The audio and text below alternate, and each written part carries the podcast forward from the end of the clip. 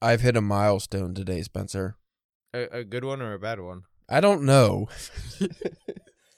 I wrote my first official sex scene. Ooh. Like, not, you know, just dabbling in it. Or because the way I wrote this scene, initially, I did a Hemingway where I just kind of glossed over it and didn't have the sex explicit. I just went and wrote, like, bodies moved in harmony, and then it just goes, like, it's a paragraph long. I was like, okay, that's cool. But then I decided, this scene needs a second sex scene. That's sex. And I wrote that scene. Now, I'm not gonna lie, I got a little... The whole time I was writing, I was strangely tumescent. I was kind of engorged. I was gonna say, the story didn't need it. Kev was just feeling randy is all. I think that's what it was. It might not even stay in there. See, I just have my picture. The picture that comes to mind right now is whenever Mr. Garrison writes his romance novels. Penis? Yeah. Dude, when I was writing that, I had to, like, that kept going through my mind. I don't get penis going through my mind over and over. But I was like, how do I say penis without just using, like, dick or cock or being gross about it? So I can't just write penis all the time. So you get one penis here. And then maybe a member, a shaft, a head. And I was, because I wasn't trying to go, like, detailed with it, but still, you have to use the word penis a lot in a sex scene if you want the girls to like it, you know? Also, I'm just like, my mind went straight perverted because what happened was my character, the female character, after coitus, she's supposed to just get up and she's, I don't remember if we talked about this. I incorporate a dwarf kind of character who has, like, a little weird hat and the one kid finds it or something. But anyway, the hat's on the desk, and she sees it, and she's like, what the fuck is that? She gets up to see it, but she puts on her boyfriend's T-shirt, and then that it was just supposed to be, like, a scene. I want her to be revolted by the hat, and then he's like, what the fuck? That's weird.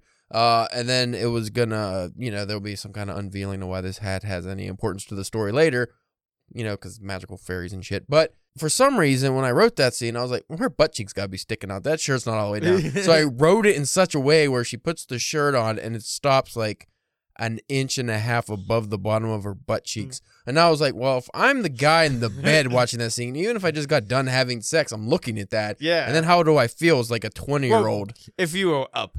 If you won't sleep. Awake. Yeah. Well, again, 20-year-old. Yeah. These are youngsters still. That's kind of gross to say. But they're younger adults. They're in their 20s, their early 20s.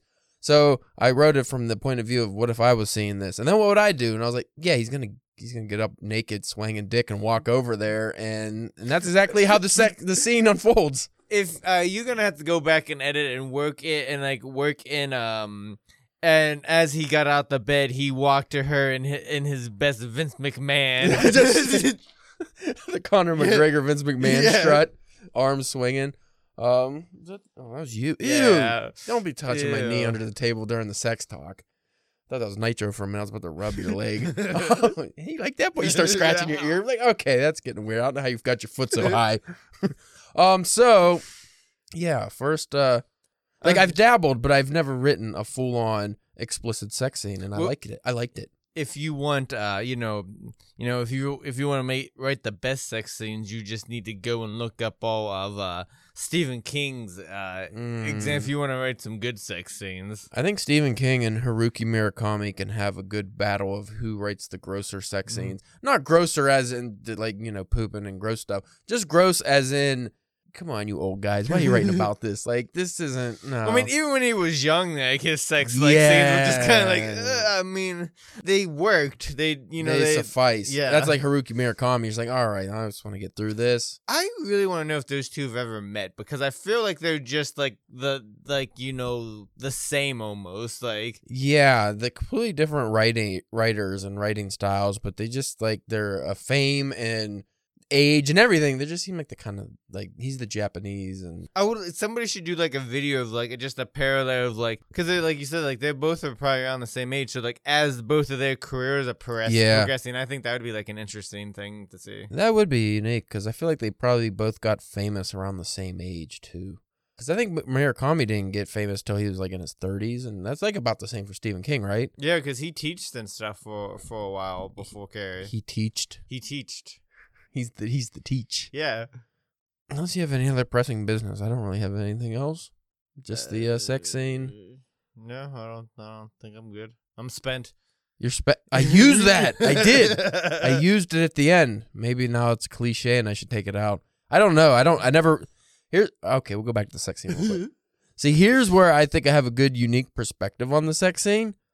Not just because I haven't really written an explicit sex scene before, but I don't read erotica, romance, or a lot of work that actually has sex scenes in it like that. Because most of the stuff I read is classic literature, which if they have sex scenes, it's like Hemingway, where it's more about like the emotions and just like, you know, not the physical act. It's just everything else and like the feelings and the way the world goes around it. And then even in like Murakami stuff, his stuff is so hammy with the sex scenes. He's just like, and then she cupped my balls and stroked my cock. And it's very robotic and mundane. Like his other stuff, it's like very mundane sex. And I'm just, you read the couple in the one story. But anyway, it's like, I'm not getting anything from that. And then Stephen King's kind of the same way. It's like, I'm not getting any, I'm not going to want to write that kind of sex scene. So I'm almost going in like blank slate. So like, at least the sex scene's going to be my own original style of writing a sex scene. So that's, love making scene, Spencer.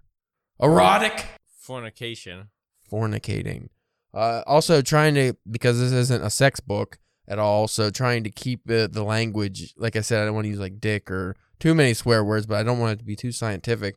Like I got him rubbing her clitoris. I'm like, I don't know about that. First draft, folks. Anyway, after this bass music, we got a very dry topic for you today. It's going to be so dry.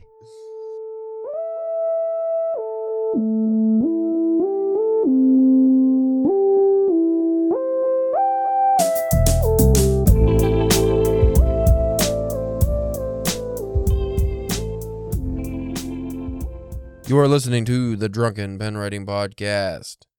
Doesn't it just feel good to do another episode? Again. In this goddamn hyperbolic time chamber. We get really buff in here. But what do we do? Record thousands of podcasts for no reason. For how many listeners? Who knows at this point? For tens of listeners. For dozens and dozens of listeners. Yeah. So anyway, I'm your host of the great podcast you're listening to. I am Caleb James.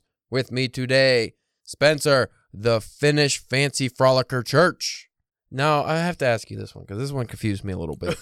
I like how your own name confused you, and I have to clarify it. How does one frolic fancily in Finland?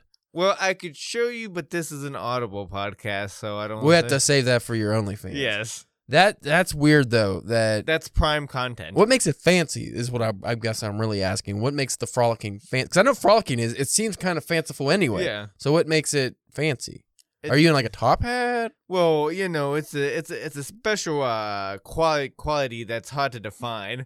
He can't quantify the fucking frolicking. Yeah, it's very much like evil or whatever in H.P. Lovecraft stories. You just can't. Can't define it. Yeah, you can't describe it. Your frolicking borders on the line of insidious. Yes, yes. There's something menacing about your frolic. They see you, they're like, that guy's having a good ass time, and wait a minute. Why are all the leaves turning, like all the grass is turning black around his feet? What is happening? There's something wrong with that guy. The fact that he has no pants on is besides the point. That's the least of the issues. By the way, when I first thought up that very stupid name, it was not frolicking. No, it was another F word. You're going to be the fancy something else that starts with an F that was not frolicking. So today's episode is sponsored by St. Helen's Church of Jesus. And I don't know. I'm so fucking shitty when it comes to religious stuff. I can't even make up a good sounding fake one. Can't even make up a good fake Christian organization. Like I was going to say something Latter-day Saints. I couldn't even remember what it is. I was like, what the fuck? I can't even do my own bit. I suck ass. You know what? I accept that. Right before you came in, I was about to write an article about I'm a loser. And you know what? I am going to... and I lost the article that I was fucking covering today. I was going to say, are we just going to workshop that that article for this episode? No. You know what? Hold on. Because I could probably give some pointers and, you know... I'm being a loser? Yeah. What constitutes a loser? Without being self-deprecating, what would you say makes one a loser, Spencer? I'll tell you what I think. I think a loser is somebody who stops trying. That's about it. Because you could be a loser by circumstance. That's not your fault if, like, I don't know, your born dirt poor in the South, and, you know, you fucking grew up on a dirt farm, and, like, it's kind of hard not to be a loser in that situation. Usually money is the reason people start out as losers. Oh, that's Spencer Church. I should just... The problem is, this is not an article. It's an essay I'm looking up. And the problem with the essay is it's a fucking downloadable thing. So in my phone, I can never find my downloads for some reason for PDFs. Oh. Like, I don't know why. Anyway, so what do you think a loser is? You could discuss that while I find this. It's very different. It can mean so many different things and for so many different people. An attitude. There's an attitude. Also, like, at least personally for me, like, the treating of, like, other, like, you know what I mean? The way you act and treat others, like, you know, that kind of, at least personally for me, like, as I would view somebody else or... Here's a good example. There's a popular meme that's going around. It's been going around. It's Vin Diesel, and he's kind of chubby looking in the picture. He's out of shape, and he's on a yacht. And somebody, I guess, called him out on it. And then somebody commented... Somebody said, "Oh, look at him! What a loser!" And then somebody said, "Oh, he's a loser," says the guy wearing a shirt not on a yacht. Like, right. It's like the guy who fucking is making the bad comment. That's the loser in my book. I don't care if that person's financially successful. You know, if you're treating people poorly, you're a loser. If your attitude is bad, you're a loser. And if you don't try, you're a loser. Because I will always say, somebody who just falls ass backwards, like the fucking "Catch Me Outside" girl. You know, she became famous from a stupid catchphrase that wasn't even supposed to be a catchphrase. And then just act shitty to people and stuff. It's like, that's more of a loser to me than somebody who's like an hardened musician who really tries and just can't catch a break. But anyway, I don't want to go on that tangent. That could be a different episode. Today's episode is going to be full of words I probably can't say, so bear with me here. My favorites. Your favorite kinds, a.k.a. every episode we do. I thought this, Ashley sent this to me, actually. I didn't read the whole thing, so it could end up being wrong, Randy. But it's from 1993, so we can't feel too bad. Mozartians, Beethovenians, and the teaching of writing. This is about the style of writing and finding your style. And I think, from what I remember, this is a couple days ago, you can't do, like, when you're teaching writing classes, because a lot of people was like, oh, you got to go to the, creative writing classes and stuff. You can't have a blanket style for all writers. No. You can't have a blanket process, a writing process for all writers. It's not going to work. Everybody's different. So I think that's where we're going to break down some of these. So in this essay from 1993, Diana Christian Boheme, and I do not know this woman, so I apologize if I'm misspelling or mispronouncing her name. Diana Christian Boheme directly confronts the myth of the sequential writing process, finding that writers create as Mozartians or Beethovenians, or sometimes a little of both. Agreeing with Donald Murray, she claims that our job is not to teach students how to write, but to teach how to teach themselves to write. That is, we need to help each of our students find a writing process that works for her. So I thought that was a really interesting point just right there, because, like, we spout fucking different, I think I would say we're pretty unbiased when we give, our stupid advice, but, about writing processes, but we covered it a couple times on the podcast. And in those episodes, I think we always bring up, like, you got to do what works for you, though. We give you some ideas of what works for us and what we think could be beneficial, such as trying to write every day or, always carving out the time to write, or if you can build a specific writing routine. But that's still kind of a blanket style of going into it because not everybody, functions that way. Some people are binge writers. Some people need to write every day or else they lose momentum. Some people, they just write once every year and it's amazing, magnificent, brilliant piece. And then they don't write for another year. I wouldn't mind being that guy. That sounds easier. It would be nice. Alan Moore.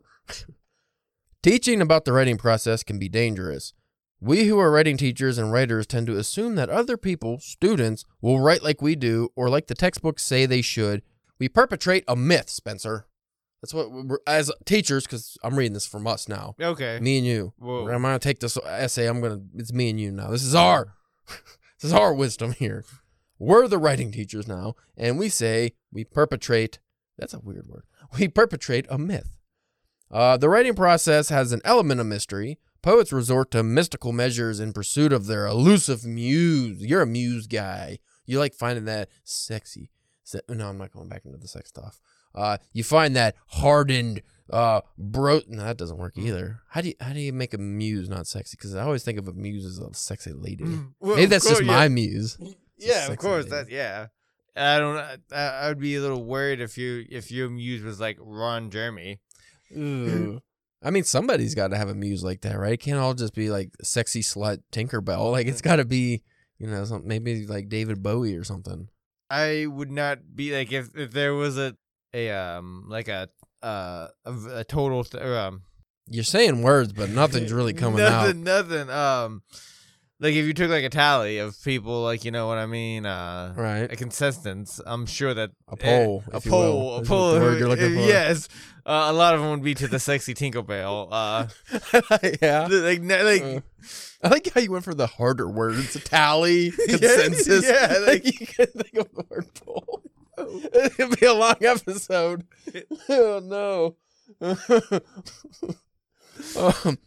But recent research into the intricate workings of the brain, coupled with the disdain of both teachers and students for the mediocre writing often produced by formulas, have provided some exciting insights for the teaching of writing. Among them, the fact that the writing process is highly individualistic. Now, I do agree with that, but I will say this.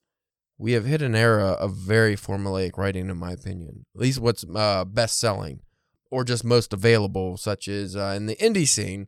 I feel like everybody took the same creative writing class, because you could hand me like a stack of indie authors and I would be like, some of these are the same author and some of these are different authors. And I would read through and be like, same. They're all the same. Yeah.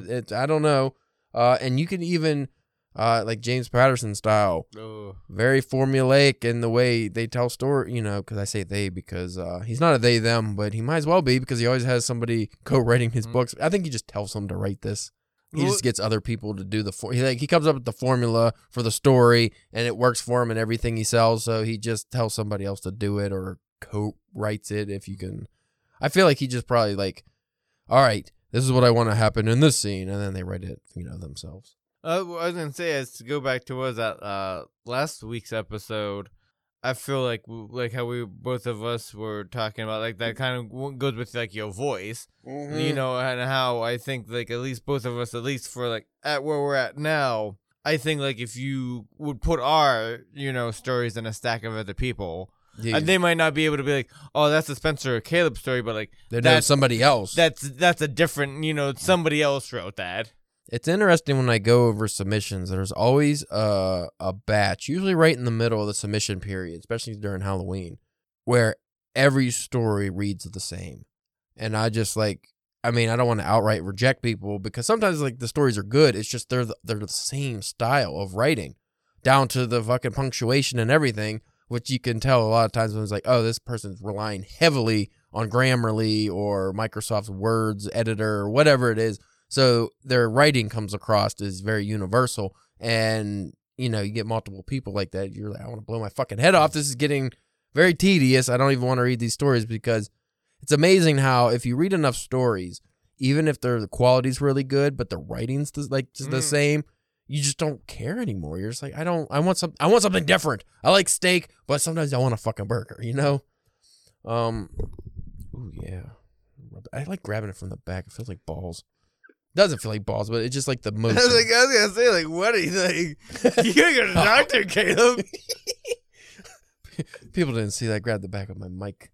It's like, I got these fancy. Shut up. So anyway, yeah, you know, you want your writing to be individualistic. It is also recursive, not linear. The teacher who prescribes a careful sequence of steps fails to recognize that while those steps may be successful for students who think in linear, step-by-step ways, they will create only frustration for those whose thinking processes are different. This is an interesting point, because I am, like we discussed in last episode, actually, I am very linear with my writing style. I just go A to Z. I don't, you know, I'll take notes and stuff if I come up with a scene idea, and even maybe write out some of that scene, but I just, you know, throw that to the side till I get to it. Some people can't do that. They, you know, oh, this scene would be cool, and they have to write out the whole scene as it is. And almost like movie making, usually movie makers, they go, you know, they storyboard. They just, we're shooting the end today. We're shooting this part to, you know. Yeah, they shoot it whenever they have the time or the scheduling. All out of order, yeah. And then it just gets taken care of in the editing process. Of course, the screenplay is obviously not like, I mean, it could be written like that, as in whoever wrote the screenplay could, I'm going to write this scene and then I'll go back and write the beginning. But, you know, it just reads as one narrative. I was actually thinking about this today at work because of the story that I'm working on. I'm finally starting to get into some of the big bits of action. I remember a couple episodes ago, we both had concerns with our story of taking too long to get to much build up. Yeah. So, because like the stuff that I have in the beginning, I like it and I think it's good for like the character and for motivation and stuff. But I was thinking about maybe once I get done with this first draft, going back and retooling it and maybe start closer to the action and like rearrange it and or like, you know, have like a, you know, cliffhanger at the end of the of a chapter and then jump back to a thing like with his family for a chapter, right? And then go back, you know what I mean? So that not only does it give them suspense, like a little bit more suspense, it makes them want to continue reading. Makes it interesting. You know what I mean? And then it doesn't feel like an exposition dump. Yeah, because it's not just like, oh, you get all the character information right off the bat, then the story starts. Yeah, because I was thinking about that in my, you know, my novel here. I'm like, hey, like this is cool. I like how I started it and stuff, and the way these scenes unfold and like the character interaction. But how do I? And I made sure this was a point before I even really started writing. It's like, how am I going to unveil their backstory and stuff? You know, without just having it. Okay, here it is, right in your face. Like I decided. Small increments throughout the story, you know, you'll get like Nicholas Obergrond does a great job of that. Mm. Like in Blue Light Yokohama, he unveils this guy's backstory almost as a mystery that isn't concluded until the end. So the whole time you're like, oh, I want to know more. And it's when you finally get to the end, you get your revelations. And like what he does good with his is like flashbacks and stuff too. The flashbacks and like each time, even with like, you know, Iwata, his main character, like, early on, you get these things of like, you know, kind of dark, lonely, mysterious, you know, something bad happened, but you don't know what. Yeah. And then you, as you slowly find out those pieces in between the stuff that's going on at the moment, it really, the way that it changes the way you feel about a character. Yeah. And not to mention the way he's able to meld the character's story and backstory with the mystery that's going on because he's searching for like a killer.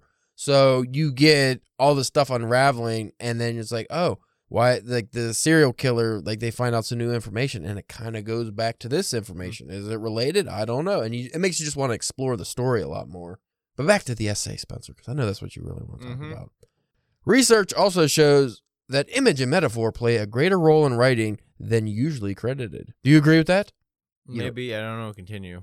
Many of our most fascinating ideas come not as a result of careful logical reasoning, but from a flash of insight, a brief image, a poignant memory. Imagination cannot be willed or controlled by logic, yet it is the essence of each writer's uniqueness, of writing which impacts our minds and hearts. Another thing I fully agree with, because both of us, we talked about this not too long ago, about how our stories come about just from like usually just like an image or a phrase or just like a memory, just like some random things. I don't think most people just sit there and they go, hey, you know, it'd be a cool story if a guy named Brad Henry walks down the street and gets hit by a car, and like they don't unravel it like that. It's usually like, you know, you smell exhaust fume in a parking lot and you go, I wonder what could that be? Yeah, Or here's a good instance. This is very morbid. Folks who don't want gory details, tune out for a second. While I was working today, I was driving down one of the main roads in our city, and right where the beer district is, and I seen it, Spencer. A gentleman was laying on the sidewalk, gushing blood out of his head. Blood was gushing out of his head, and I went, and I was on my way to fuel up my truck, so I got fuel. And I'm like, well, I'm going to go back now. I want to see what's going on. And I was only like 5 minutes to fuel up. And then I was going back, and there was 2 cop cars, an ambulance, some kind of paramedic van, and a fire truck. And I look, and there was a lady there like cradling the guy. And he looked dead. Like he wasn't moving at all. And there was more blood, and they picked him up, and they put him in the thing. And his hat was laying there, and it was dark crimson blood. Ooh. And it was a big pile, like a big puddle, and I was like, holy shit. And I, you know, because luckily the stoplight was there, so I really got the gawk. And then you know, I go on my way and I'm just thinking, like, did that guy get shot or did he get hit by a car? My first thought was a cop hit him, because they're like, I thought a cop ran him over because there was a cop car there when I initially first drove by, because they were speeding past me, but I think they were speeding to the scene. I would hope so anyway. But yeah, that was just, that was a very morbid thing to see today. And I was like, did I see? And then your mind started, did I see brains? Like, well, that's like, this was years ago. I was leaving my buddy's house, and it was like late at night. Like, I was there until like, it was like 11:30. I was driving back home, and I was coming around, like, there's like a, by where I live, there's an overpass that goes over the highway into another part of town. And like, I came up that way, and there was just like this little, not little, he's probably like 13, 14, but just fat kid just sitting on the edge of the corner of the one thing. Oh. And I was like, well, that's weird. And then like the next night I was over at my buddy's house. I drove back and he was there again. I'm like, what the fuck's this kid doing? What's going on? Like, and that was even before like the whole writing thing. I just started like thinking in my head, like, what the fuck's going on? Like, what is this? You got a death wish, son. Who's he waiting on? You probably should have just called the cops. Yeah, so things like that, you know. Just those little things that spark the imagination of us writers. And I wonder if non-writers have that. If they, like, play... Because I'm always having stupid fantasies. Like, most of my days just spent thinking about things that'll never happen. That probably depends on, like, people who probably, like, watch a lot of shows and stuff like that. Yeah. Or even, like, reading, they probably do. But, like, there's people who, who just don't like doing that stuff. That's just never their thing. I wouldn't think that they would have, like, ideas like that. Yeah. They probably have ideas, like, they saw something, like, that needed to be fixed or something. They probably come up with, like, 1,000 ideas on how you could do that. Those are the people who get, like, YouTube ads are for. Like, they watch a YouTube ad, and they're like, yeah, I want it. Because they don't have the, I don't know, that creative energy in them where, you know, they're watching the YouTube video and they think, oh, man, you know, it'd be really cool and come up with a story idea. No, they just, like, are watching the YouTube video for entertainment, and then the ad comes on and like, hey, I could buy that, eat that. Like, that's just, you know, some people are wired that way. Yeah, there's nothing wrong or bad about it. It's just, yeah, it's just how each person is. It's awful and I don't like you. By the way, our sponsor... No. Also, Spencer, because this is a question I know you're dying for me to ask you. And I should probably know the answer then. Well, you might. So, you know, we talk about the uniqueness of writing minds and hearts and all that stuff. So, my question, where does a writing teacher begin? It's a horrible segue. Well, yeah, considering I've never taught anything, I don't even like training people at work, let alone like trying to teach writing. Let me just get with the essay. Yeah. Let's see what the essay says. The. John, a conscientious, orally expressive student, appears in my office frustrated and totally blocked. I guess I'm just not a writer. I know what I plan to say when I get into my essay, he tells me, but I just can't seem to find a way to write the introduction to get the writing started. I like how it like started out southern, but then switched up to like, I don't even know. So, why don't you write the parts you already have in mind and see if that will suggest an introduction, I offer. His jaw drops. Can you do that? He asks. Somewhere over the years, the idea became ingrained in his thinking that the only right way to write was from introduction through to conclusion. When that didn't work, he concluded that he could not write. So, this would be somebody that can't write beginning to end. They have to go scene by scene. Nothing wrong with that.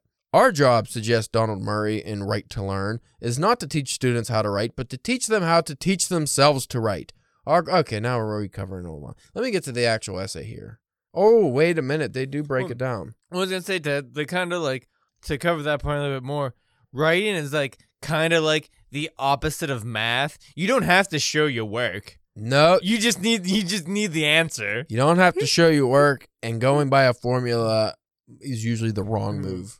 Spencer, to add on to your math analogy. Yes. Yeah, I guess I should go on with this because I thought there's titles, but I read them wrong. So I went to the simplified version, not of the essay. It's the website version. Oh, okay. I was going to say, that's messed up if your essay has like a simple version. Well, on the website, it had like these big headings, and on the simplified version, it's not. But I couldn't read the essay because it was like microscopic print. On the actual website, which I don't even know what it is. It's nwp.org, whatever that is. I have a feeling this is going to delve into, because it's going Mozart and Beethoven, So I feel like this is going to go into discovery writer versus like an organized plan writer, like an outliner, because I believe, if I'm correct, because I was big into Beethoven when I was a youngin', because we took recorder in school and I like playing Beethoven. I like the dog movies. And I also did a little Mozart when I was teaching myself how to play piano when I was a teenager. I only remember very little of that. But from what I remember being taught in school about Beethoven, I think was just because he was like going deaf and stuff. I think he was more of like the free flowing jazz kind of guy. He just, you know, came up with stuff all on the fly. Mozart, he was very organized and to the point and had the things planned out and shit. And I like the name Amadeus. I don't know if you're a big fan of that name, but if I could have picked a name for my mother to name me, it would have been Amadeus Caleb. You just want a song. Shut up. I don't want a song. I do want a song. There is no songs with the name Caleb in it that I know of. Amadeus.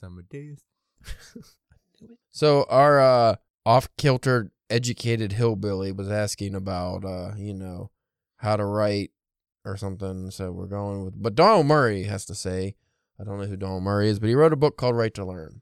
So he says, our goal then is to help our students develop successful rituals in their writing processes. As we demystify the writing process, we also reduce students' anxiety about writing, for they discover that there is no one right or wrong way to write.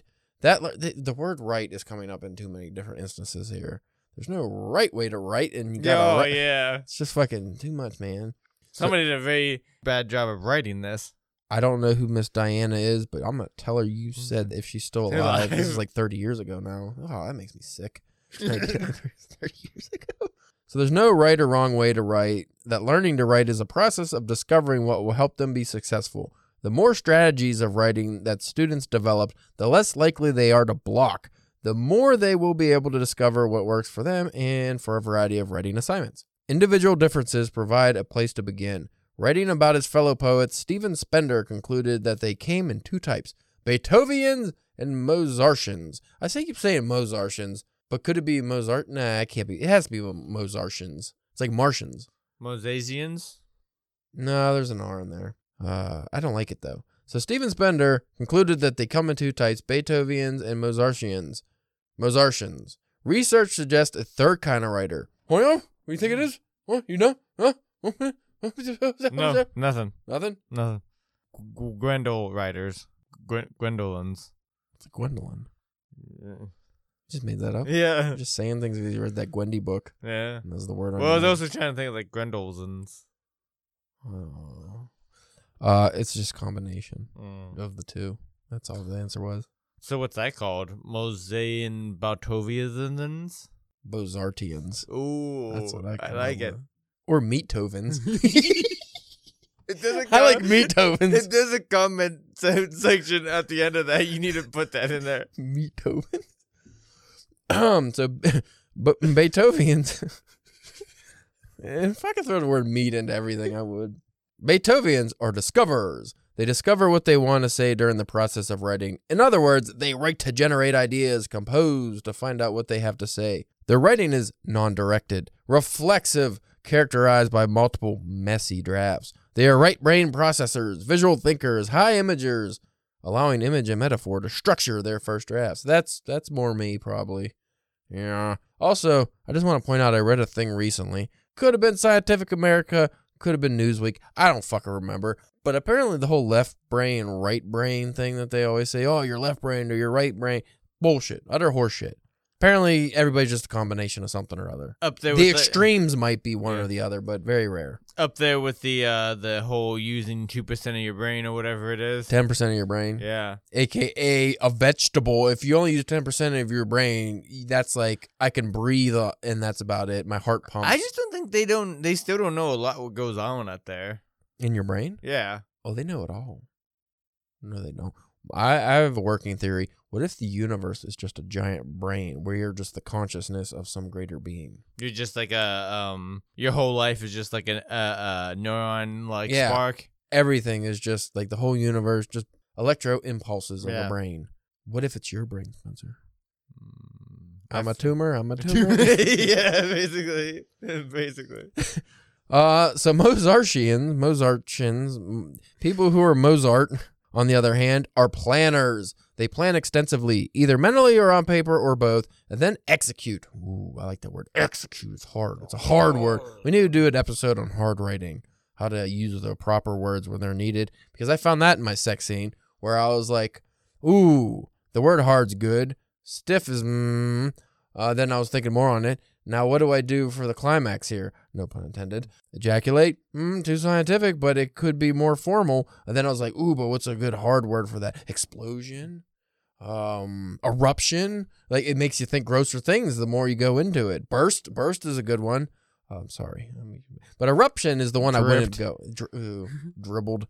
Eruption, I feel like that's gross. If I read eruption, I'm like, Well, that also, like, I feel like you would have to have, like that needs, like, a crazy sex scene. Like, you know what I mean? Like, yeah, if, like, they're rolling around the whole room and picking each other up and stuff. Like, erupting is better than eruption. Eruption just feels like, I don't know, it just makes me think of, like, squeezing a boil. Like, or a volcano. Those are the only two things I think of when I hear eruption. And then if you go with, like, the woman's erupting, whoa, what's coming out of there? Also, I'm highly aware, folks, for anybody's listening and questioning this, I am very aware that I probably focus more on the man's pleasure and the man aspect of the sex scene. I will rework that. I will make the woman have equal or even more, depending how and the mood I am. It's just, I was writing with one hand at the point in time, and you know how it goes. Unless if you just make your character a bad lay, and then there wouldn't be. They're young. They're both probably bad. I don't want to go into it too much because I am a 35-year-old man now, so it makes me feel kind of gross to think that, like, when I was 20 years old, these characters would have been 5. These fake made-up people. Let's finish this article before we go into an hour long. The combinations do not rely on a particular method or strategy to write, varying the writing process according to a sign. Okay, we get the point. So rationalist assumptions here. Pantsers, unpantsers. Yeah, I don't think we need a whole essay to fucking figure that one out. I think it's been figured out a long time ago. 1993 to be specific. At the least. Probably before, but... Oh, I'm erupting. Could you imagine if somebody was ejaculating and they're, I'm erupting! I'm bursting forth. That's when you want to get more biblical. He's bursting forth at the seams. It's a lot of fun when you really stop to think about all the gross things you could say in a non-gross manner. Like, how do I make something... Because spitting DNA into each other's mouths is gross. So How do you do it in a way that doesn't sound gross? I don't know why it's got to be your mouth, but I just... Yeah. Okay, so rational assumptions, Spencer. Writing, especially academic writing, has often been taught as a logical, step-by-step process, as if all students were Mozartians. In fact, American education as a whole focuses on the left brain, on the processes of reason and logic and linear thinking, downplaying imaginative, intuitive, nonlinear right brain processing. Rationalist assumptions have governed education at all levels, ignoring intuitive, imaginistic ways of knowing, with little or no attention given to whole brain thinking until recently. So 1993... whole brain thinking. 1992 and before, to the beginning of time, you're one or the other. You didn't get to use your whole brain. That's why some got eaten by the lion, some fed the lion, some... I don't know where I'm going with this. Is there anything I can take away from this? Maybe the emotion. I'm not reading this whole thing now because some of these... It's going really into the hemispheres. And like I said, I'm pretty sure this got pointed out as just kind of malarkey. Well, I mean, I get what they're saying. They're saying you got to use your whole brain, but you always use your fucking whole brain. Even right now, though, it seems like we are not. Me and Caleb are using our full brain. It's just not a lot of power. Yeah. We're like a fucking, 2006 fucking PC. I was going to say, we're like a hamster world trying to power a city. And that hamster only has 3 legs. Emotion and patterning. Attitudes and outlook play an important role in writing. Did you know that? Sure. The search for meaning in the mind occurs through patterning. The brain's natural tendency to integrate information to create meaning. Emotions are critical to patterning. For learning to take, a student must be involved and free from threat. Students who feel they do not fit, who are unhappy or anxious, cannot learn effectively, nor can they write well. When teachers of writing tell their stories about writing and share their own writing, we model the multiplicity. Oh my God, my fucking head's melting reading this. I'm done! I can't do it no more. Can't do it, no, and I can't link this in the show notes because, like I said, this is like a downloadable PDF website. I don't know, it's weird. I don't know what it came up as, but they're just telling bullshit. Then it goes on about writers and rituals. We've covered that on the podcast. This is, holy shit. Holy shit. Yeah, we'd be here for 3 hours. I read all this. I will tell you about the author, though. Diana Christian Boheme. I think I called her Christine because I wouldn't think a woman would have the middle name Christian, but it's Christian. Diana Christian Boheme wrote this article while serving as a member of the Minnesota Writing Project and teaching composition at the University of Michigan, Flint, and Saginaw Valley State University. She is now director of the Saginaw Bay Writing Project and continues to teach the Saginaw Valley State. I feel like I'm changing the name every time I read it. Yeah, so she's a teacher. Okay. I got that from the thing. I feel like we didn't cover much ground in that episode, so I would like to reiterate. When you're writing a sex scene, what you want to do is describe the goo in a way that isn't gross. How do you do... gross. I will say I did not talk about the goo. And I did start my sex scene unsexily with a condom. Just so you know, he brought out the condom, but did not show it put on. Leave that up to the imagination of the reader if it was used or not. Didn't describe the color of it or if it glows in the dark. I'm trying to get sponsored by Trojan. If it had a flavor. Or Durex if I want to go flavored. I feel like bananas their go-to. Was it ribbed for her pleasure, Caleb? I don't like ribbed condoms. They feel weird. They're thick. They're so thick. They're not for you. Just tie string around your peep. They're not. Yeah, no. They're for the lady to have that strong, gross latex smell. Yeah. I hate that smell. I would use a sheepskin if I had to over that fucking stinky shit. Ugh. And I almost brought it up in my story. It was like, after you take that thing off, if you want to, like, you decide, oh, hey, how about we do some, downtown munching? That smell has ruined everything. Apparently, I'm just very, keen to that, or not keen, that's not. I'm sensitive? Sensitive to that smell, because, after it's used, I always think of dirty diapers. That's what it smells like to me, latex, dirty diapers. It's gross. Who the fuck wants that? Yeah. Yeah, so if I read a story that the scene's not supposed to be sexy, I'm including all that information, because that's seared into my brain. So, folks, what the fuck was this episode about? We read a half an essay. About right brain, left brain. That's where it devolved into. But Beethoven and sex scenes. It just seemed like a very fancy way to cover something we've covered at least 3 times now, which was, are you a pantser or are you an outliner, pretty much? I did like the message that it's not wrong to be either. Mm-hmm. Because a lot of people are taught in schools, which is why I picked that article, is academics teach one way. And that's why people like us hated school, because we probably didn't learn the way they're teaching, which is very linear, very boring. And I feel like most people don't learn the way that's taught. And it don't be afraid to switch it up a little bit, because it might change from project to project. That's true. I've written stories where I needed outlines, and I've written stories where they came out way better if I just, didn't think about it and just found my way. Can I rail on the establishment real quick? Go. The educational establishment. Do it.